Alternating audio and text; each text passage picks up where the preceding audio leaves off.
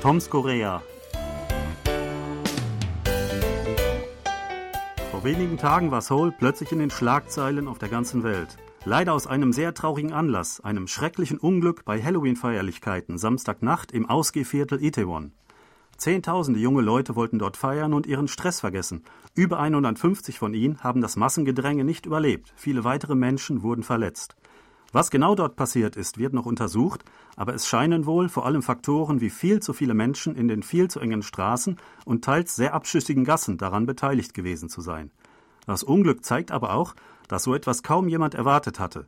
Denn derartige Feiern gab es vor der Pandemie regelmäßig, ohne dass jemals etwas Vergleichbares passiert wäre.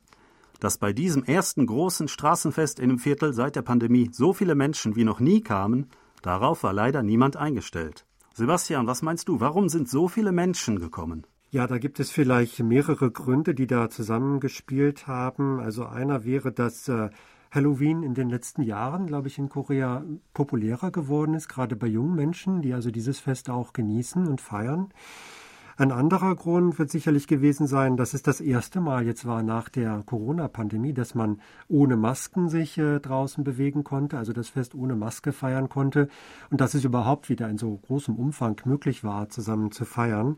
Und das hat wahrscheinlich auch sehr viele Menschen dann nochmal angelockt, die diese Stimmung nochmal erleben wollten. Und ja, diese Stimmung, die kann man eben, also Halloween-Stimmung kann man wahrscheinlich in Itaewon dann vielleicht noch in Hongdae am besten genießen. In Itaewon, weil das ein sehr international geprägtes Viertel ist. Ich glaube, das ist auch ein Grund, warum gerade dort so viele Menschen dieses Fest feiern wollten. Ja, es sind ja auch vor allem äh, junge Menschen gewesen. Und Halloween ist ein äh, sehr neues Fest in Korea. Ähm, erst in den letzten ja, Jahren oder Jahrzehnten ist das immer größer geworden. Also ähm, früher gab es zum Beispiel noch äh, kaum Halloween-Verkleidungen ähm, äh, in den Geschäften, in den Supermärkten zu kaufen, im, im E-Mart oder Lottemart oder sowas. Heute ähm, sind die Geschäfte voll damit und die Leute kaufen das auch und wollen damit natürlich auch etwas anstellen mit ihren Kostümen zum Beispiel.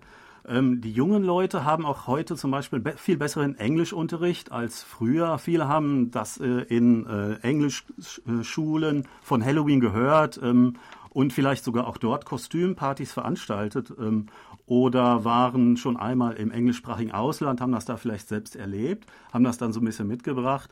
Und ähm, ja, um äh, diesen ähm, ähm, äh, diese Kostümierungen äh, auch zeigen zu können. Ja, da muss man sich irgendwo treffen bei Kostümpartys oder sowas. Und Itewon bietet sich da äh, sehr an. Man kann einfach da hingehen und ähm, gleichgesinnte Leute treffen, die auch kostümiert sind.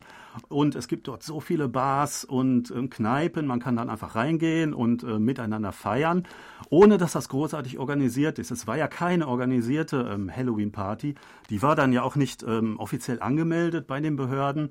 Das mag vielleicht auch ein Grund gewesen sein, ähm, dass dann nicht so viele Rettungskräfte und Polizisten da vor Ort gewesen sind, anfangs.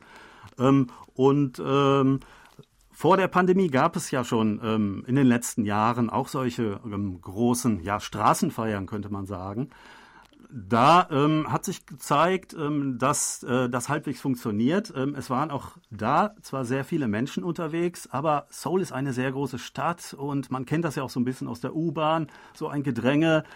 Ähm, meistens passiert da nichts und man kommt da irgendwie klar. Ähm, und ähm, deswegen waren vielleicht auch viele Menschen nicht so abgeschreckt, als sie gemerkt haben, wie viele Leute schon da sind.